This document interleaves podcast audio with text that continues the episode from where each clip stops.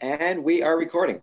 All right. So we are here with uh, Brother Adam Alsobrook of University Lodge 141 in Seattle, Washington. Thank you so much. Thank you for having me.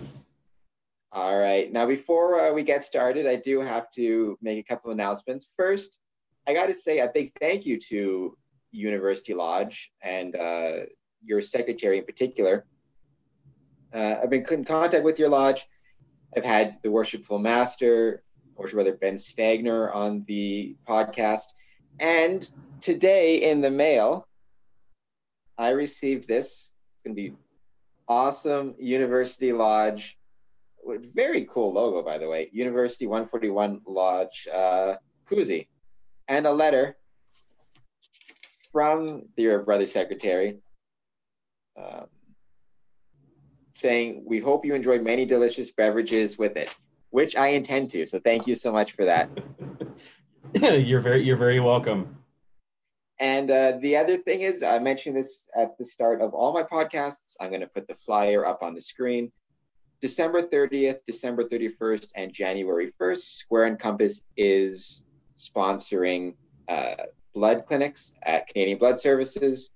Anybody who donates on those days will be eligible to win prizes donated by Square and Compass Promotions, including a scale model of our beautiful Windsor Masonic Temple. So if you haven't done so yet and you live in the Windsor or Essex area, please book an appointment to donate blood. The need is as great as ever, especially under current circumstances and the process is very safe. They're taking all the precautions to make sure um, everybody's as safe as possible. And with that, once again, welcome, Brother Alsobrook. Thank you very much for having me. What's uh, before we get started on your lodge? What's uh, what's behind you? Is that your is that your Masonic temple? In which case, very cool. no, actually, uh, what what is featured on the screen behind me, uh, virtually, of course, uh, is actually a uh, part of the murals on the walls of our lodge room, which were painted by uh, Seattle artist um, uh, Ernest Norling in 1950. And Norling was, uh, you know, a, noted uh, Pacific Northwest artist uh, and muralist. And uh, according to a art historian uh, who is knowledgeable of Norling's work, the, the murals on all four walls of our lodge room are the largest existing uh, Norling murals that remain in their original location uh, anywhere. Um, you know, he he was prolific, but unfortunately, some of his works have been lost over time. Uh, so we're very fortunate to have a very,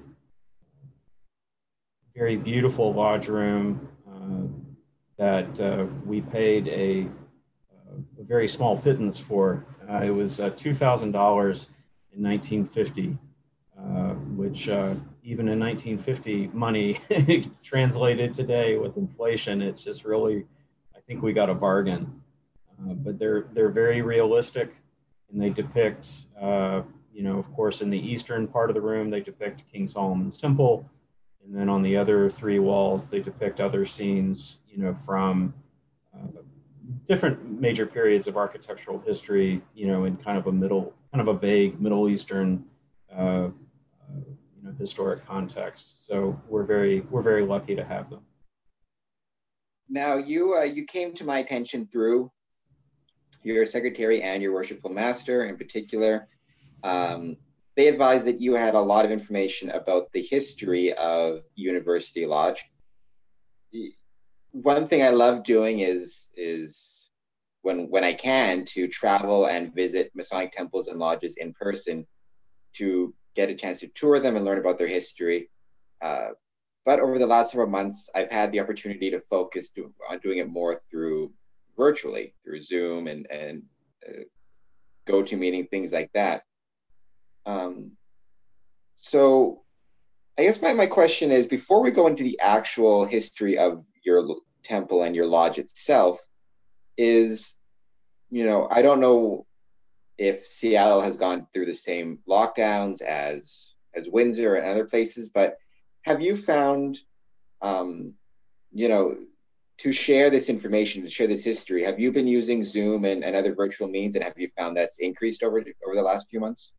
Uh, you know, absolutely. Uh, I've actually, uh, I first gave a presentation of the kind of my findings of the history of the lodge. Uh, I, I gave the first presentation was really well, actually, excuse me. I've done three presentations on the history of the lodge. The first, the first was for a uh, event held by Historic Seattle, uh, which is a local historic preservation organization here in Seattle. And that was back in, uh, they had an open house at our lodge back in, I believe it was May of 2019. And, you know, so in pre COVID days. Uh, and, you know, they uh, had a members event there, members meeting, and also, uh, you know, members of our lodge were on hand to give a history of the lodge. So the first presentation of the history of the building I gave at, at that event. The then over a period of time, uh, I compiled much more research on the history of the building, uh, which actually I just recently uh, self-published to my website. I operate my own website where I can, you know, exercise total control over over what I post, and uh, that is uh, adamalsobrook.net, and it's a d a m a l s o b r o o k dot net, and so all of my research and writing, you know, on various Masonic building topics, in principally just Seattle and Washington State right now, but eventually might be looking at some other locations. Uh, that was posted on there, and so that that paper, that research paper, which I really uh, kind of finished over this past summer, was presented in uh, was presented to the lodge in a Zoom meeting in September of this year. And after that presentation, I was then asked by the brethren of St. John's Lodge, number nine, here in Seattle, which is the oldest lodge in Seattle. They were chartered in 1860 and uh, you know the oldest lodge in Seattle. They were actual. They were our mother sponsor lodge. Uh, you know when we uh, when University Lodge sought uh, dispensation and a charter from the from the Grand Lodge of Washington in 1904. um, and and so uh, you know, I, be presenting on Zoom, you know, has its challenges. Uh, you know, it's uh, when you just present your slideshow in Zoom. Uh, I've, I've, found that if I ever do it again, I would do it as a webinar, uh, so that you can just give your presentation and then people can ask questions uh, rather than just, uh, you know, kind of the the, the, the, regular format for Zoom is not necessarily conducive to to smooth to smooth presentations. Um, but there have there has been much much more interest uh, in uh, in a wide variety of topics. You know, beyond just having social events on Zoom. You know. So. You mentioned uh, you know your research.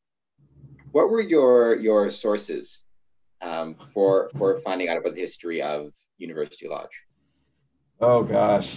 Um, I was fortunate to have done most of the most of the history uh, prior to a lot of the local archives and institutions closing uh, related to the ongoing pandemic.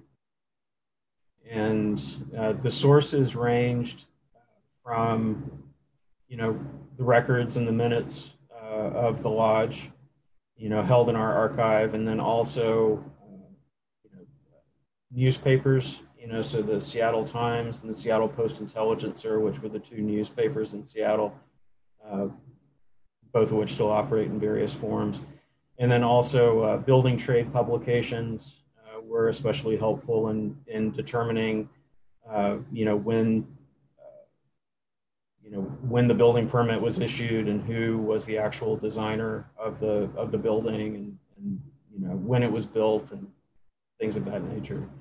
and so, you know, we were also fortunate to have, we don't have the original drawings of the building from 1909, but we do have a, uh, a set, a small set of drawings, uh, sketches, really, uh, blueprints that were prepared by worshipful brother, uh, Harry E. Hudson, who was a noted Seattle architect, very prolific, did a lot of houses. Uh, he was also kind of a, a you know, early design build kind of guy, um, and uh, was worshipful master of our lodge in 1921. And uh, so we have some drawings of his from the early 1920s, you know, that we were able to, to kind of compare against, you know, building permit records and things like that. So it, it, it, it really was a deep dive, um, you know, using not only just local archives, in particular, the Museum of History and Industry here in Seattle was particularly helpful. Uh, they hold in their collections uh, the earliest uh, historic photograph that we have of our building, which was taken uh, in, in 1910, uh, not long after it was finished. And we're very, we were very fortunate to be able to uh, obtain the rights to reproduce that photograph, both in our presentations uh, and uh, in, in my written works that are published online. But uh, MOHAI has been uh, tremendous, uh, always have been tremendous, and they continually support my other research efforts uh, in Masonic buildings in Seattle. So really left no stone unturned um, while doing the research on this building. All right, so let's go into the uh, the actual research itself and the actual um, uh, findings. So, uh, was your research focused on the the building itself, or the Masonic lodge within, or a combination of both? Where would you say the, the majority of the focus was? Oh, uh, very interesting question. Uh, it it really started out as being uh, an investigation to answer a question that I had, which was who designed and who constructed the building. And then by the time uh, the research uh, progressed and the writing progressed, uh, it, it, became much more of a, of a, kind of an interplay between the history of the lodge and also the, the history of the building itself. And so it, it was really kind of, it, it ended up being an, a very organic process but uh, I'd, I'd, say that it started out about the building, and then uh, and then ended up being a little bit about both. So, do you want to uh, kind of take us through the the your findings, starting with however you want you want to start, but starting with you know the designer, and then kind of moving forward to the uh, the highlights. Yes, let me uh, let me bring up my cheat sheet. Um, just one second, please.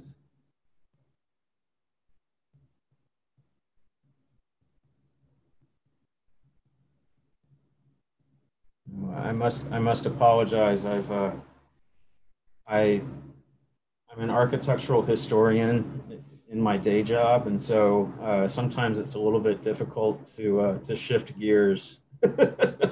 no worries. So, We've got a lot of, uh, um, I've, I've done a lot of videos about the architecture and, and the heritage of the Windsor Masonic Temple. We've reviewed the, the original blueprints from the 1920s. Our building was built in 1921. I've Also done a lot of interviews with historians, with uh, architects and heritage uh, specialists, preservation specialists. You know, Masonic temples are you know, the the golden age of Masonic temple building was 1870 to 1930. So those Masonic temples that have managed to remain, a lot of them unfortunately were sold off over the years, but those that managed to continue being Masonic temples, I mean, they're all kind of struggling from the same issues related to upkeep and eh, just the challenges that come with the heritage property. Right. Exactly. Um, I'm I'm uh, I'm not familiar with with the Windsor Temple. Um, it's uh, it's a building that I'm not familiar with. Do, do, you remember who the architect was of the Windsor Temple? Yeah, a gentleman named uh, James Carlisle Pennington. He was a uh, a mason, a pretty prolific mason in, in the Windsor, Essex area. He also designed actually our neighbors, the Hotel Dieu Hospital. He designed the uh, later additions to that, a lot of municipal buildings, a lot of houses. Um, yeah, so he he designed it for uh, the cost at the time was two hundred thousand. So extrapolate that, you're talking in the twenty. I think it was twenty one million in today's dollars. Um, yeah, we've got. Uh, I'll put the links up in this video right now, but we've also got uh, you know a few videos about the architecture of the building. I'll, I'll send them your way. Thank you. uh, I actually do. I do recognize the name of Bennington. Um, you know, there was a there was a lot of interplay uh, between the architects uh, in the Pacific Northwest, and it wasn't just limited to Canada. In the United States, it's like there were there were architects in the United States who practiced in Canada, and vice versa. Uh, it was a very interesting, you know, kind of time period uh, where the border was much more fluid uh, than, what it currently uh, is is today. Um, but the uh, the origins of our excuse me, let me just find my bookmark. Um, the the first discussions about forming a Masonic lodge in the University District of Seattle, which is uh, where our lodge is still located, those discussions began in the summer of 1904, and a group of our charter members, a small group, a small group uh, of, of Masons who were members uh, of St. John's and uh, mostly of St. John's, but of some of the other lodges in Seattle, met in the real estate office of one of the brethren of the lodge, uh, worshipful brother Fred Rood, uh, who was a real estate uh, real estate agent and developer, principally in uh, what was then known as University Station, just west of the University of Washington. And one of the one of the first newspaper announcements that we were able to find uh, was actually from August 31st, 1904 when it was announced that a group of Masons in the University District uh, wanted to create uh, a new lodge and uh, receive a dispensation.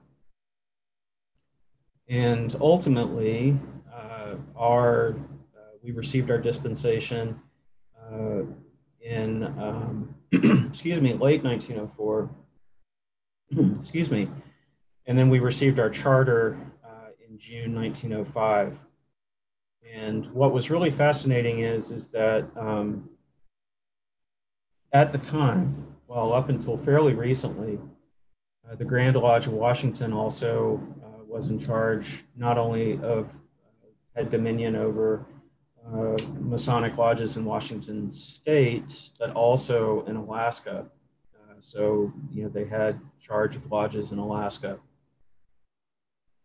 And at the same meeting of the Grand Lodge in June of 1905, uh, the numbering of our lodge and Anvil Lodge in Nome, Alaska was actually confused. Uh, our Grand Secretary at the time was, was really ill and uh, ultimately died later in 1905. Excuse me. Um, and so there was a little bit of confusion over our numbering. And so we were in University Lodge was initially number 140, and then Anvil Lodge was 141, but ultimately those numbers were flipped so that Anvil ended up being 140 and we ended up being 141. And of course, when uh, you know when the uh, Alaska created their Grand Lodge, uh, I believe it was in the late 1990s or the early 2000s. Uh, all the lodges were renumbered uh, in the order uh, that they were chartered up there. And so initially, for the for the first few years that our lodge met, we met in a rented hall on the second floor of a space known as Sherrick's Hall. Excuse me. And Sherrick's Hall was located uh, at the southwest corner of uh, what is now Northeast 42nd Street and University Way in the University District, a few blocks south of where we currently uh, have our lodge. And uh, we met there uh, until, you know, just all the various uh, organizations. Sherrick's Hall was, was one of the only large meeting spaces in University Station. And so, you know, the lodge, you know, had to had to share with a lot of other organizations uh, in that meeting space. And so, you know, very quickly discussion discussions began about the possibility of constructing uh, an actual lodge building to house University Lodge number 141.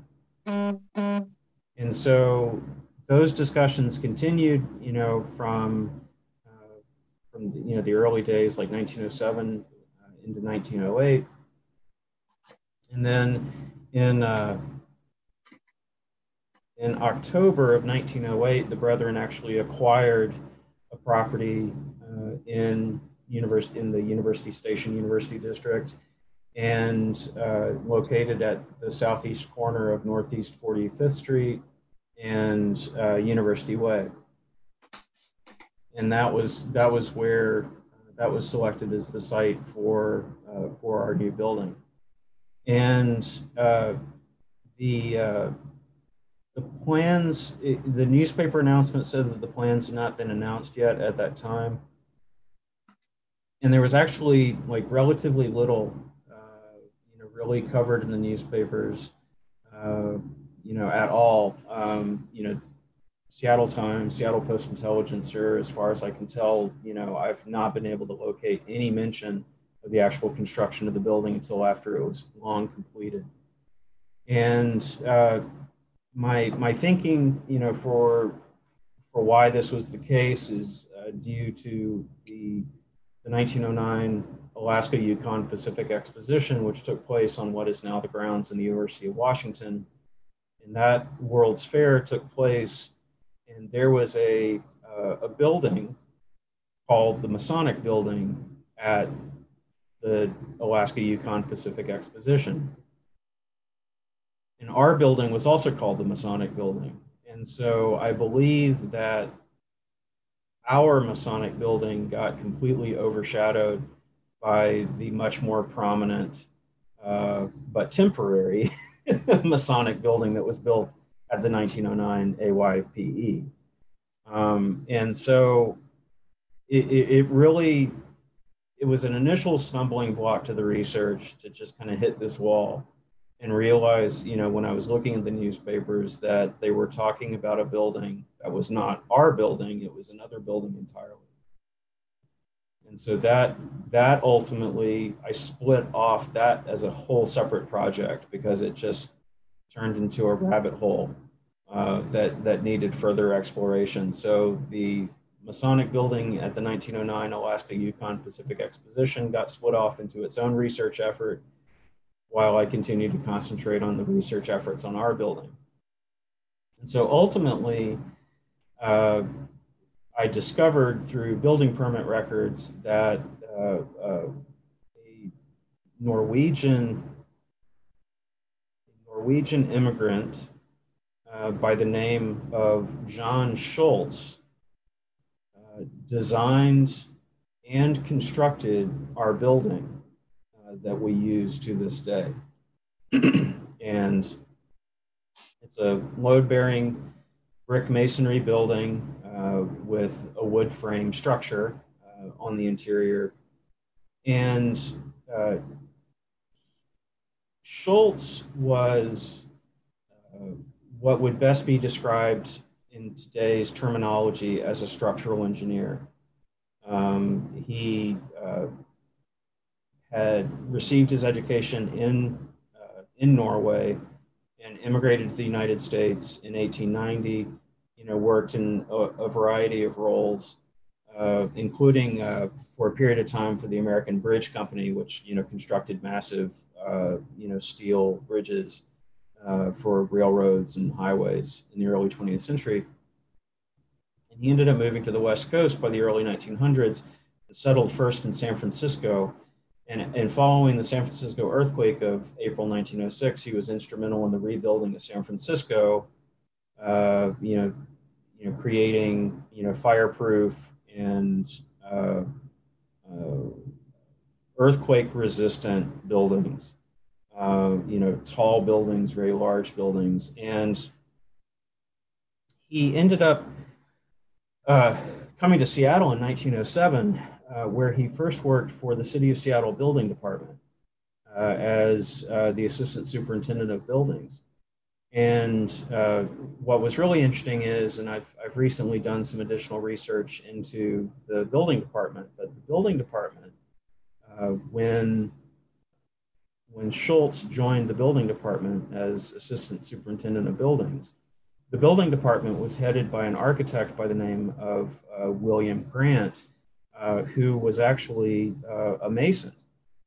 Um, and, uh, you know, very prominent Mason uh, charter member of the Nile Shrine, you know, very, very active in uh, Seattle Masonic circles, and later actually designed a Masonic temple uh, in Shoreline uh, in the early 1920s. But so Schultz ended up working in the same department as Grant.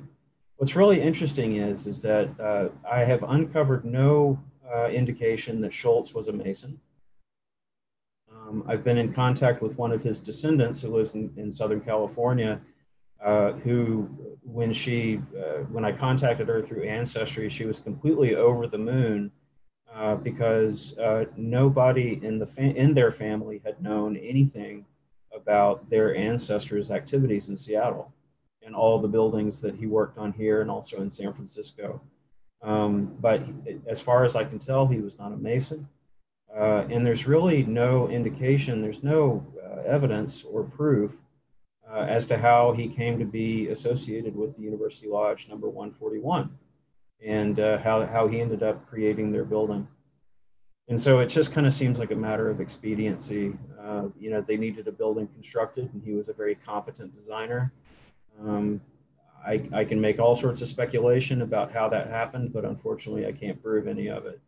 Um, I think we all know how the how the Masonic telegraph works uh, and, and how we communicate amongst ourselves. So, you know, it's highly likely, you know, that someone talked to someone, talked to someone, and he ended up doing the building. But uh, it was constructed very rapidly. It was constructed, you know, for a, a, a very reasonable amount of money, uh, which uh, is certainly not the case when it comes to construction these days. And uh, let's see if I can find that number. I think it was something like eighteen thousand dollars or something like that. It was, very very small number. Um, oh, twelve thousand dollars. It was constructed for twelve thousand dollars. It was the perm- building permit valuation, which equates to three hundred twenty-eight thousand dollars in today's money.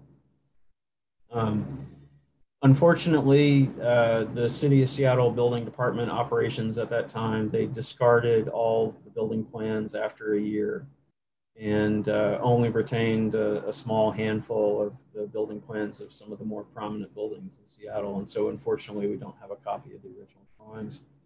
Um, but uh, the building the building was complete in time uh, for uh, the first meeting to take place in the building on October 18th, 1909. And what's really interesting is, is that uh, I, I'm still trying to discover if our building was actually ever formally dedicated. Um, it appears that it may not have actually ever been formally dedicated. And it also does not have a cornerstone, uh, which cornerstones are usually uh, a very, uh, a very important part of Masonic buildings. Uh, in many cases, uh, when possible, they the cornerstone is placed in the same position on the building, uh, you know, from building to building. so it's really kind of interesting. Uh, you know, the, the building was finished and just put into use almost immediately uh, with no discussion. Uh, the, the first newspaper reference you know, to the building actually being used and open The first reference that I came across in the newspaper was actually uh, about another fraternal organization uh, using the building. Uh, you know, because the Order of the Eastern Star used it, uh, and also uh, the uh, what is now a very politically incorrect fraternal order. I think it was the Order of Red Men. Um, you know, which also met in the building uh, initially. But uh, we were very fortunate, you know, uh, to have. excuse me. We were very fortunate to have that early photograph of the building, you know, that shows what the building looked like. Uh, you know, not long after it was finished, uh, and so that that photo was just uh, really it provided a wealth of information about you know some of the other some of the other things you know that went on with the building. Uh, the University Station branch post office was located on the ground floor of our building uh, from 1909 until 1914. You know, and so that U.S. government lease, you know, the the power of that lease helped us finance the original construction of the building. Um, and, you know, so there was retail spaces and a post office on the ground floor. And then uh, on the second floor, uh, uh, doctors and dentists uh, ended up having some offices up there uh, to kind of help defray the, the ongoing operating costs of the building. Um, and so, you know, it really started out as just trying to find out who the architect and builder of the building was and they were one and the same. It was this John Schultz gentleman. Uh, and ultimately, he ended up leaving Seattle not long after our building was finished uh, and had a very long career in Southern California, uh, in Long Beach, and uh, in the Venice area around Los Angeles. And uh, ultimately, uh, they ended up, the, the family changed their name in 1918 because it sounded too German. And so there was a lot of anti-German sentiment related to World War One, and uh, he died in the early 1930s. Um, but uh, it's it, it's a complete mystery uh, as to how he came to be the architect and builder of our lodge. Um, especially when it's like compared against all the other research that I've been doing on other Masonic buildings in Seattle, and then you know that they they were designed by you know architects who were also masons um, you know probably the most uh, prominent example is the is the the main the original main masonic temple uh, that was located you know at harvard and pine uh, in what is now the capitol hill neighborhood and that was designed by the architects uh, saunders and lawton and uh, the competition for that building that was held in, uh, I believe it was 1910 or 1911, that competition was only open to Masonic architects. Um, and so, you know, I believe it was something like 12 or 13 architects and architecture firms competed against each other for that. So, you know, in, in kind of summary, I mean, the building, our building kind of ended up being just even though it has ended up being extremely significant as what I believe, what my research indicates, is the second oldest purpose built Masonic lodge building in Seattle.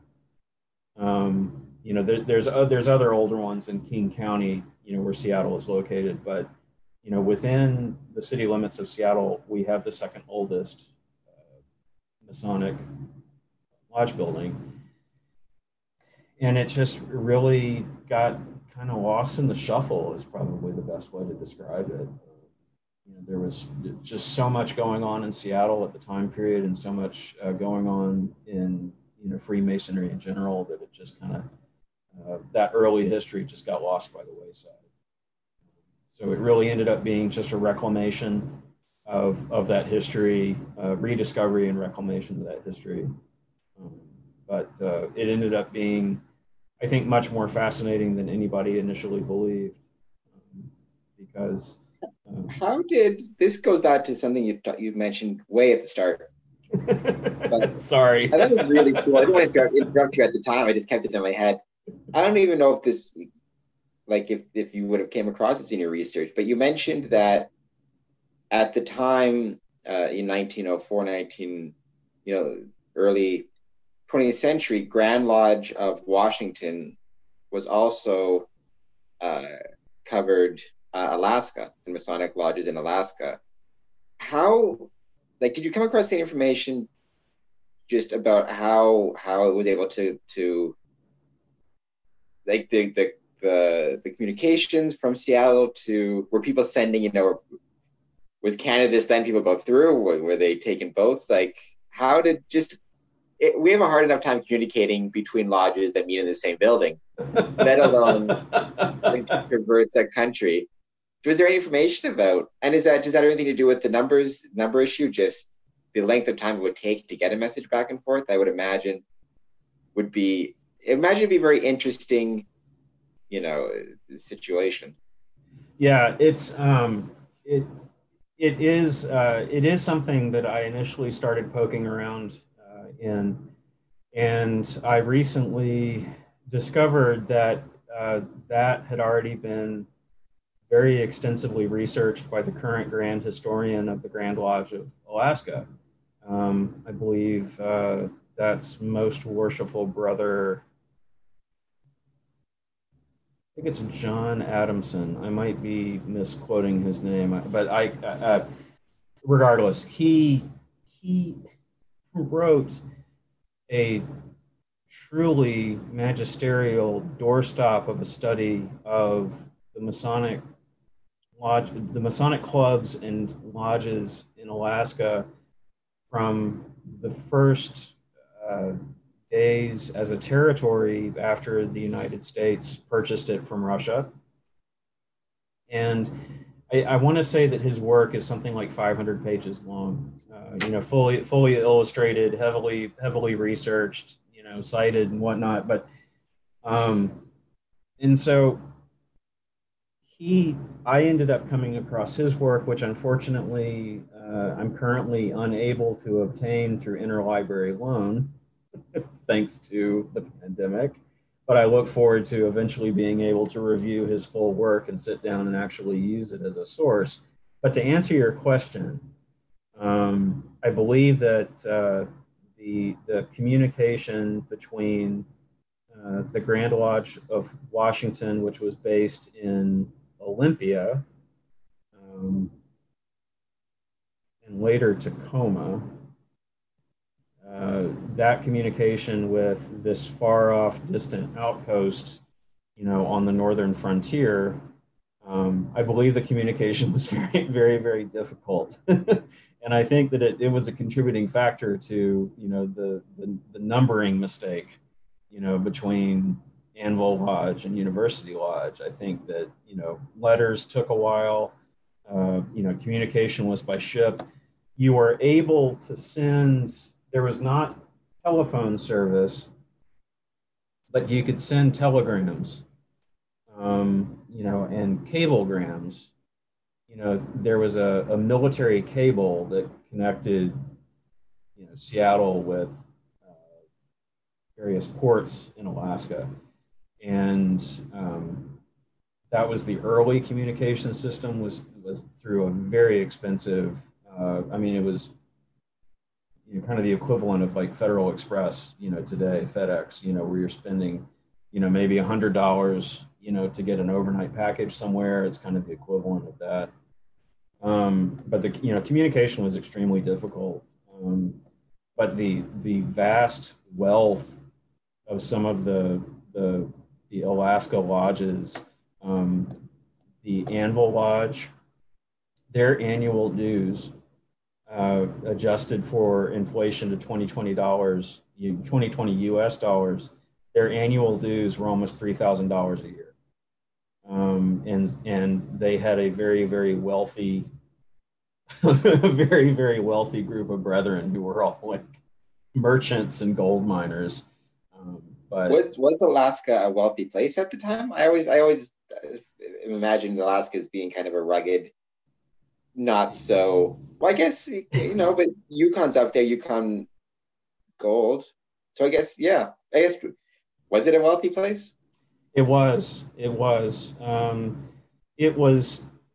I wouldn't say that it was necessarily, you know, wealthy for everybody. I would say, you know, just like uh, any other economic system, you have the haves and the have-nots. Um, and I imagine that the earlier you were able to go up there and establish your gold claim, and you know, hopefully it uh, it turned out to, you know, be a paying claim uh, you know, those gold uh, prospectors, uh, you know, made money.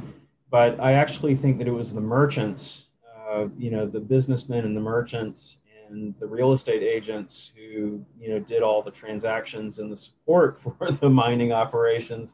I think they actually ended up being uh, much more wealthier, uh, you know, because they could charge just obscene prices uh, for the most basic essentials.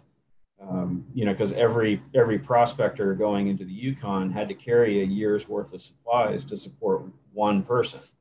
You know, and so you had to carry all of that, you know, over the the infamous uh, pass that you know the name escapes me right now. Um, but uh, wealthy, you know, there were certainly wealthy people in Alaska, but uh, you know the the various fraternal orders like the Masons, uh, the Alaska Brotherhood, uh, excuse me, the Arctic Brotherhood, and uh, the Fraternal Order of Eagles, all built relatively large buildings. The the Elks in particular built massive fraternal buildings in Alaska. Um, so there, def- there definitely was wealth, yeah have you had the chance to to visit? I I would love to to see some Alaska Masonic temples. Um, so, unfortunately, I mean, you uh, can't now, but well, unfortunately, you can't now, but unfortunately, uh, you can't. uh, in many cases, uh, they they most of their buildings, uh, most of their early Masonic buildings, no longer exist. Um, I believe that the oldest existing Masonic building uh, in Alaska is located in Skagway. Um, they were chartered very, very early on. I forget the exact date. I think it was 1900 or 1901. Uh, but the Skagway Lodge still meets in their original building. Um, there's and there's a couple of other uh, lodges, but you know many of them uh, have been lost to you know fires, you know, the lodge in Fairbanks uh, was lost several years ago because snow caved in the roof and it destroyed half the building and they had to demolish it. Um, but uh, there, there are a handful of existing historic lodges that are left. Um, and I, in part of my research, uh, I went down a rabbit hole and I started collecting, you know, some postcard images uh, of some of the Alaska lodges, um, and uh, you know, some of them were very, very prominent buildings, um, and uh, there are, there is, I believe, one of the most prominent historic Masonic lodge buildings that they have uh, is in, you know. but it's a government office building now. so um, it is it is something that I'm doing more research on uh, to really see, you know, uh, when we are able to travel again, uh, you know, what what we can go see in Alaska. what is the um? Was that kind of one of your your your motivations for joining Freemasonry is the because it seems like the historic the not so much Alaska necessarily, but just the historic nature of, of the craft and the, the buildings, especially with your profession.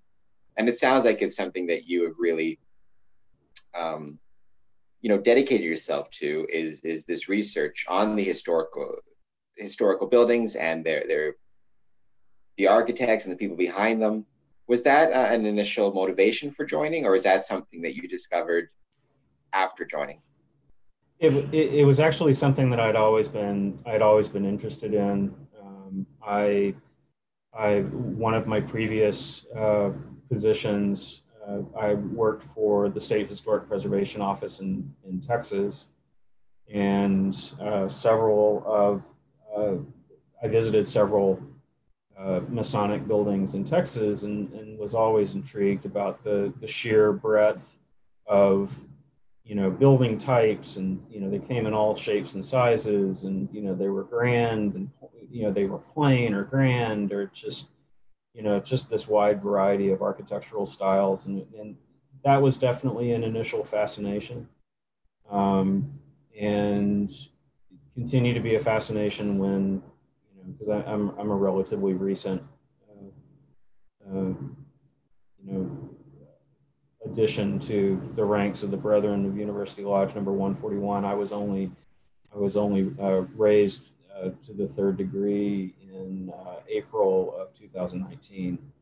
You know, so you know, rel- came to it relatively late in life, but the the architecture definitely uh, it's one of the things that's really come to fascinate me is how much we really don't know about it. Um, there, there is one book uh, that I've come across that specifically analyzes from an architectural history point of view uh, Masonic temples. And uh, William, believe, uh, William Moore? Uh, yes, yes. And so what's really interesting is, is that, of course, you know, he, like many other, uh, believe his background was he either was or still is an archivist at the Grand Lodge of New York's archive. And so he has all this. I'm sorry, go ahead. He I, he's uh, he's been a guest on my podcast. I had him. Uh, I, I, interviewed him. He uh, is not a Mason himself. It's interesting. He just was. Uh, so right now he's with Boston University. He is the director of the um, the director of the New England uh, New England and Boston History Department. Hmm. The director of it and a history history professor. Um, so he wasn't actually a Mason himself, but he was able to connect with the Grand Lodge of New York and receive permission to go through their archives and gather um, the information necessary for his work. Still not a Mason even after, which I was surprised at. Oftentimes, even in your case, right? A lot of times people mm-hmm. will start with an interest in some particular aspect of Freemasonry, whether it's the architecture or the they could have a family connection or they could be interested in the history or some of the more you know woo woo aspects of it that type of thing and they'll end up joining joining for that reason he himself never joined but he he still does research on the topic and we had a great podcast interview talked to him for i think at the time he might have been my longest interview he was um i think close to close to an hour but yeah, uh, William Moore, great guy, great book, recommended to all the Masons. Absolutely. Um, yeah, I mean, his focus was primarily New York, but right. he still had a lot of insights, even into the Windsor Masonic Temple and Masonic temples in general. And you know, one of the things that that I've really, you know, just since doing the research on our building, uh, you know, was really it it really, unfortunately, uh, started, you know, kind of an obsession, uh, a little bit of an uh, of an obsession about, uh, you know, collecting, you know, imagery related to, you know, these buildings, um, and, you know, I, I have completely lost count of how many postcards uh, I've acquired. Um, but the, the ones, the one, what, what's that? what was it about postcards? I they I, the Windsor Masonic Temple had a postcard. Um, it, yeah, I've, I've, noticed. It seems like a lot of these Masonic temples, when when they were were looking at um, possible uh, souvenirs or or swag to to give out postcards, seems to be a pretty common thing. I've noticed. They're not as cool as uh, as drink koozies, but they're still it just seems like it's such a, a usual, a pretty common. Was it just easy to produce, or? Uh, you know, it, it, it, was really easy to produce. Uh, you know, there were kind of the golden age of postcards was really, uh, you know, in the first couple of decades of the of the 20th century. Uh, it might even be like, you know, yeah, I'd say about 1900 and 1920 was like really kind of the height when they became really, really artistic um, and actually, I mean, quite an amazing document um, of uh, of you know some buildings that you know we wouldn't otherwise have documentation of, you know, because they've either been lost over the years or the interiors in particular, you know, have been you know so so changed over time and put into other uses. And so they were a very popular souvenir. Um, you know, I've seen type, I, have seen types where, you know, it's a photographic reproduction of the building plans, uh, you know, and, and the, the, the postcards were sold as a fundraiser to go toward the building funds. Uh, I've, I've seen, uh, you know, some, like you mentioned, that were, you know, sold as souvenirs. Uh, there's one postcard that I have in my collection of the, uh, the Yakima, Washington Masonic Temple, which is this wedding cake of an early 20th century extravaganza of a like eight story Masonic building. It's just, it's incredible. What about, um, uh, this is something I've, I've been kind of on a lot lately uh, for my own selfish reasons, because I've got some that I'm, I'm uh, selling through and Compass for the podcast, but, um, you know, scale model reproduction of temples. Have you managed to come across any of those? Oh, uh, the actual like uh, like the mini the, like the miniature buildings uh, that used to be produced. Um, I actually yeah. I have not. I think the only one might there might have been some for the George Washington Memorial uh, in Alexandria, Virginia, but uh, I, I have not actually come across any. Um, well, because I might as well take a minute to show it off. hey, sweet, there it is. Just because I'm proud of them, because nobody seems to do it, and I don't understand why. Um, so this oh, look is, at that. This is the Windsor Masonic Temple. Oh, look at that. So, seven by seven, and actually it's uh, hollow underneath, and the windows are, are see-through, so it can light up from the inside. Oh, that's incredible. That's that's absolutely incredible. Produced by Global. Produced by. Produced by uh, Global 3D Arts in uh in Kansas. If anybody wants them, uh, it's through uh, the Square and Compass Patreon page. Um, but also, if anybody just if anybody's watching this who is with the Masonic Temple, and if you have a unique building, um, I would I'd recommend looking into it because it's uh, there's a lot of interest for it, and a lot of people are are looking at getting one. And it's just a really cool. I don't know. It seems to me like a, a no brainer if you're building it, especially in your own city. Like, if your Masonic temple has any kind of um, public space for weddings, for receptions, for dances. You know, people might want a memento of the building that they got married in, or you know, had a high school dance in, or something to that effect. Just seems like something. And every time I check with the Masonic Temple, they tell me that they've never done it themselves. So I can't have been the first one to think of it. I don't think. It's. So. Uh, I. I think. I think it's a great idea. Um, I and the model looks awesome. Uh, it it it reminds me very much of of Seattle's old Central Masonic Temple, uh, which still exists. Unfortunately, uh, it's closed now. It's it, it's a theater and it's closed. I've always wanted to see the inside of it, but uh, no, I mean that's that's pretty great. I think I think it's all about exploring um, you know, I, I think a lot of us are just kind of naturally curious.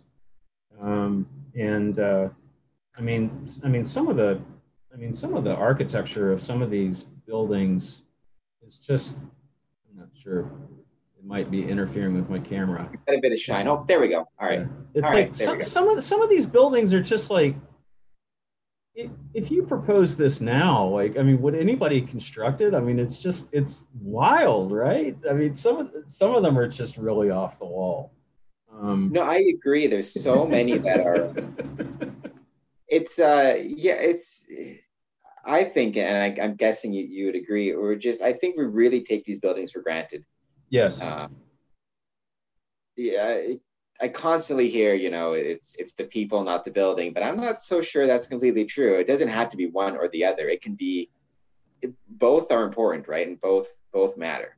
I I, I definitely agree with you, um, and I, you know, I don't want to uh, go too far down that particular rabbit hole, but you bring up a very very good point, and it's that so many of I'm trying to find one of the recent acquisitions. It's a really good one. Um, I definitely uh, agree with you that I think that we've given really short shrift, um, you know, to some of these buildings, and uh, you know, this, for instance, uh, is a picture of the interior of the lodge room of that Yakima Masonic temple that I was talking about, which fortunately is a hotel now. It, the building was safe, but it's not a Masonic building anymore. Um, but I mean, some of the some of the architectural masterpieces that we're really dealing with are really quite stunning. Um, the, these buildings also used to be, you know, just landmarks within their community, and they weren't just used by Masons. They were used by all sorts of other organizations because typically, uh, in many cases, it, w- it was either the Masonic building or the Oddfellows Hall or you know maybe one other fraternal order that had a bu- had a building and it was the largest meeting space you know, where a group of people could gather. Um, and I, I, definitely agree with you that I think that much has been said about how, you know, the, the concept of a lodge is greater. Uh, you know, it's just the people and it doesn't really have anything to do with the building. And, and actually, I would, I would say, particularly in, in this ongoing pandemic, I believe that the, the role of our buildings uh, is even more important than ever, um, simply because uh, virtual meeting can only go so far. Um, you know, we we can't do the esoteric work. Um, you know, so we can you know pretty much just keep it purely social. Um, but uh, I, I, believe we we all uh, are looking forward to going back into our respective you know lodges. You know, be they you know humble, uh, you know, uh, simple structures uh, like some of the ones, some of the historic uh, landmarks here in King County, which are still operated as Masonic lodges, uh, or some of the grander uh, edifices like your, uh, your one in Windsor. Um, but I, I, I, just think that unfortunately, buildings are expensive um, and buildings need maintenance and they need you know seismic upgrades particularly on the west coast and it's just the the problems are, are very large and costly. Um, and even fairly recently, it's like our one of our Grand Lodge officers, you know, once again broached the topic of potentially combining, you know, lodge buildings and selling off real estate, um, you know, just for that very purpose. But I just think that, you know, with each building that we lose, I think we lose more and more of our collective history uh, of uh, of North American Freemasonry. I mean, it's not just Canadian. It's not just, you know, it's it's Canada, it's the United States, Alaska, you know, Hawaii. Uh, you know, it's just they're they're not building the they're not building buildings like this anymore. Is probably the best way to sum it up.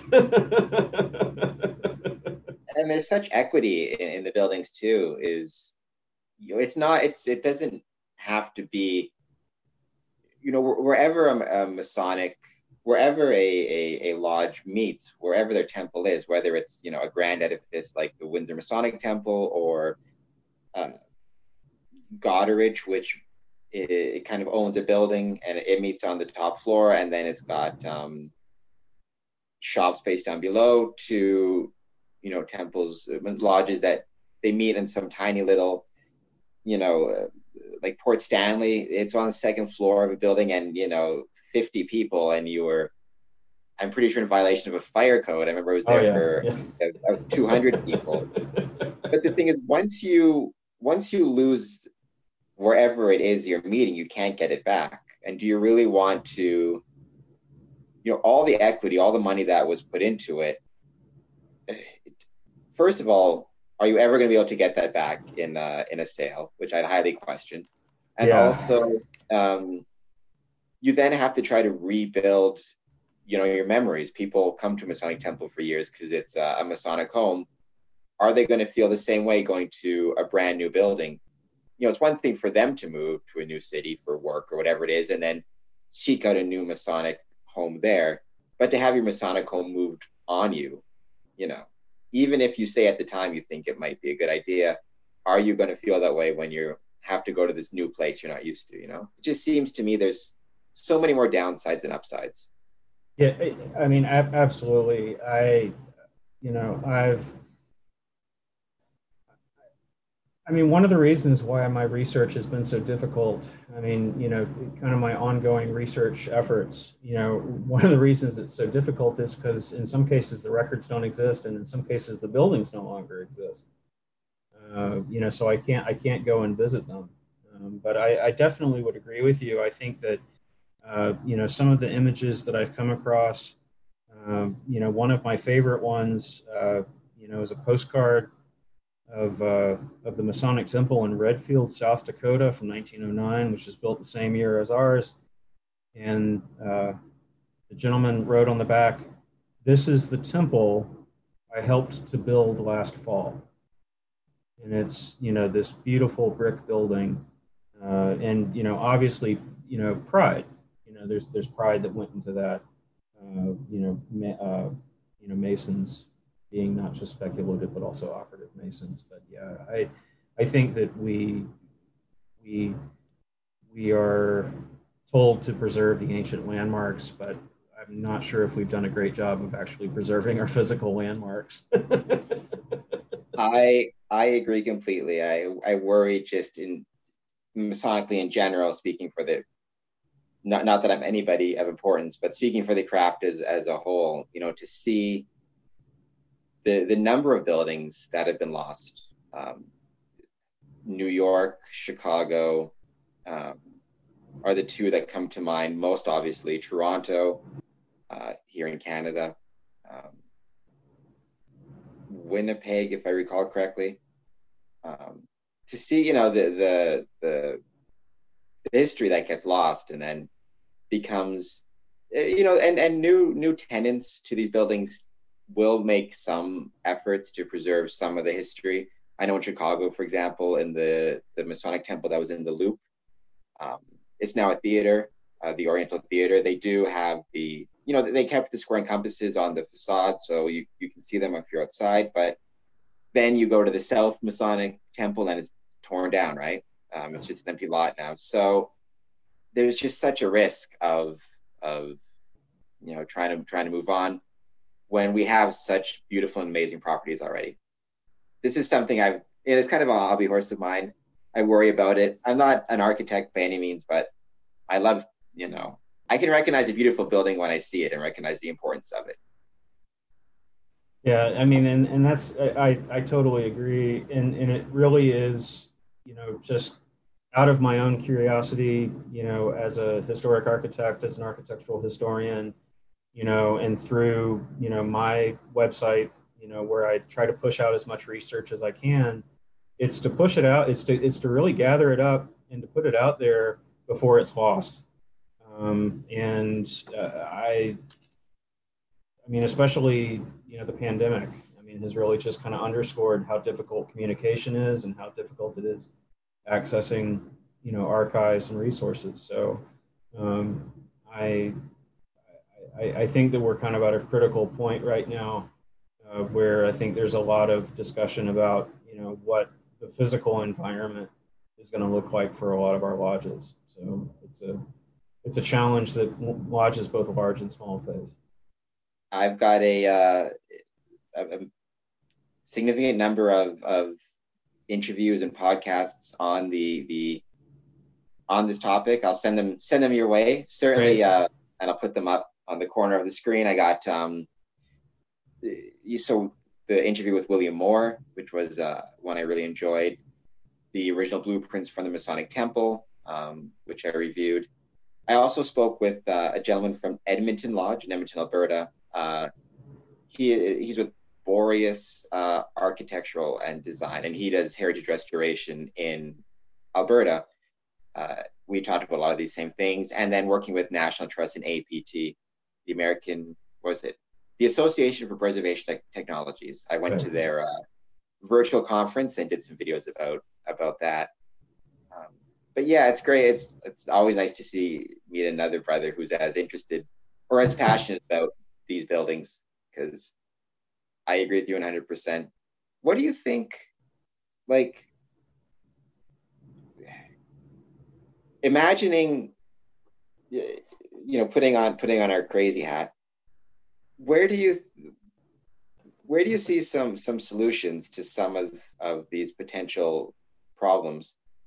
Putting aside maybe the pandemic for, for a minute, because that presents its, it's, you know, but even before the pandemic, there were there were challenges that we were with heritage properties, with older properties. Um, you know, the, I've heard arguments about dues and assessments and them being too low versus lowering them to attract new membership. Uh, I've heard, you know, I've heard lots of different discussion on these problems.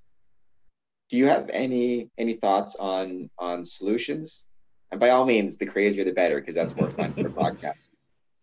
You know, I, I I think that you know it it definitely does depend on you know each individual property, and I think you know each individual property uh, you know has kind of its own you know quirks and foibles. There's there's challenges that we face on the west coast that aren't really faced in other parts of the country. Uh, the the biggest problem that we face on the west coast is, of course, uh, unreinforced masonry buildings, uh, which is of particular concern to us because you know our buildings are assembly spaces, and so uh, you know they are hazardous buildings. Um, it, it, it's kind of interesting, uh, you know, that you asked that question uh, because uh, our, our lodge building association right now is looking at uh, potentially a potential seismic retrofit of our building. And of course, the topic of how to pay for it, you know, comes up. Some, some of my ideas, you know, really uh, extends to just kind of the structural framework of how real estate is treated uh, within you know Freemasonry.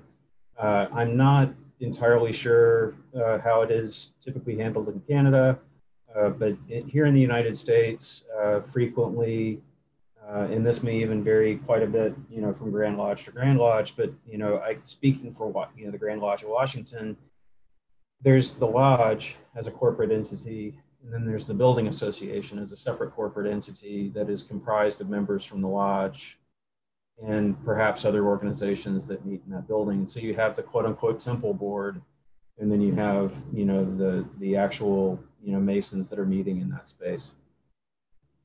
I think some I think some of my ideas are um, are really number one, we need to undertake a survey of, of what our resources are uh, at you know, perhaps the Masonic district level, excuse me, and perhaps at the kind of the regional Grand Lodge level, uh, you know, to really to, to think strategically about, you know, which geographic centers are going to continue to be ge- geographic centers of, of an area and where people are going to be able to, to commute to and from relatively easily. Um, you know, so I think number one is to identify what we have. Um, and that's you know, part of the work that I'm doing is just kind of putting this information out there and, you know, seeing who picks it up and runs with it. But I think that, you know, there's some buildings that we have that are uh, of varying levels of significance. Okay. You know, uh, some are very, very significant and some perhaps not so significant. And so, you know, using the results of that survey to really kind of think strategically about, okay, we understand that we've got some smaller lodges that need to consolidate, bring them together in, into one facility. Um, and then number two is to look at the form that those facilities take. And I think that, you know, just the, particularly in some of the busier cities on the West Coast, uh, you know, the, the two and three story building with the retail on the ground floor and the lodge above. Uh, I don't think that it can bring in enough income just as a as a standalone retail entity uh, helping to pay for the building. I think that the cost is just too great. And so what I think, you know, kind of pie in the sky, you know, and what I've what I've talked about with some of the, the brethren of our lodge is the, the the possibility of looking a little bit bigger and then if we, you know, if we're going to do a seismic retrofit of the building, it's like, you know, could we maybe talk with a developer who's experienced in redeveloping properties and look at some of the, you know, look at possibly expanding the footprint of some of our facilities you know, so that you can, you know, create a viable, excuse me, a viable real estate redevelopment and rehabilitation of the building. Um, but, you know, it, it really, there has to be a long-term income producer for the building. And I think that some sort of mixed use scenario, I think could end up being uh, much more sustainable. Um, it's not a new discussion. Uh, our lodge actually talked about doing this back in the mid 1960s. Ultimately, didn't do it. Well, we were going to build uh, a large lodge and then high-rise apartment building, you know, so that we would have had high a high-rise apartment building uh, to bring in income, uh, you know, there in the university district. So, you know, that that's kind of my thinking is is that you know initially just this two-step approach. Number one, identify what we have, and then number two, you know, how can we best utilize the assets that we have. Um, and I think number number three on that is you know just the execution and the moving forward of these plans, and and really just I think I think one of the challenges that you know each of these individual temple boards and these lodges face at, at kind of the granular lodge level is the fact that they don't they don't know they don't know who to turn to they don't know who to trust. Uh, you know they've got questions that they need answered and you know, typically, you know, uh, the, the, the people who they ask these questions of, you know, want to charge large amounts of money to do studies and all this stuff. And it's like, there's just not a centralized, you know, kind of think tank, knowledge bank, uh, you know, brain trust uh, to really kind of help out a lot of these, a lot of these organizations. And they just kind of flail around, uh, you know, through no fault of their own they've got great intentions. They want to do right by the building. And they just don't know how to proceed. They don't have the technical expertise uh, and the financial expertise. Um, so I think that's kind of my three-step pie in the sky. You know, throw throw it out there and see what sticks kind of approach.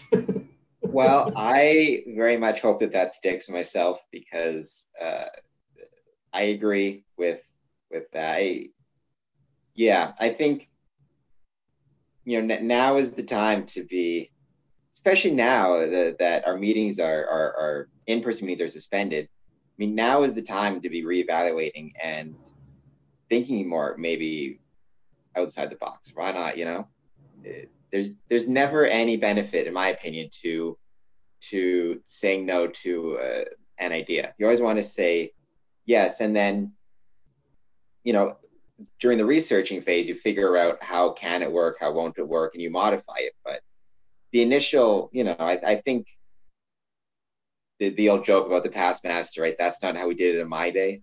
Uh, that can apply to the buildings too, right? Sometimes you want to at least say, okay, we'll consider this, and then you can always, when it's just the idea stage, you can always modify as necessary.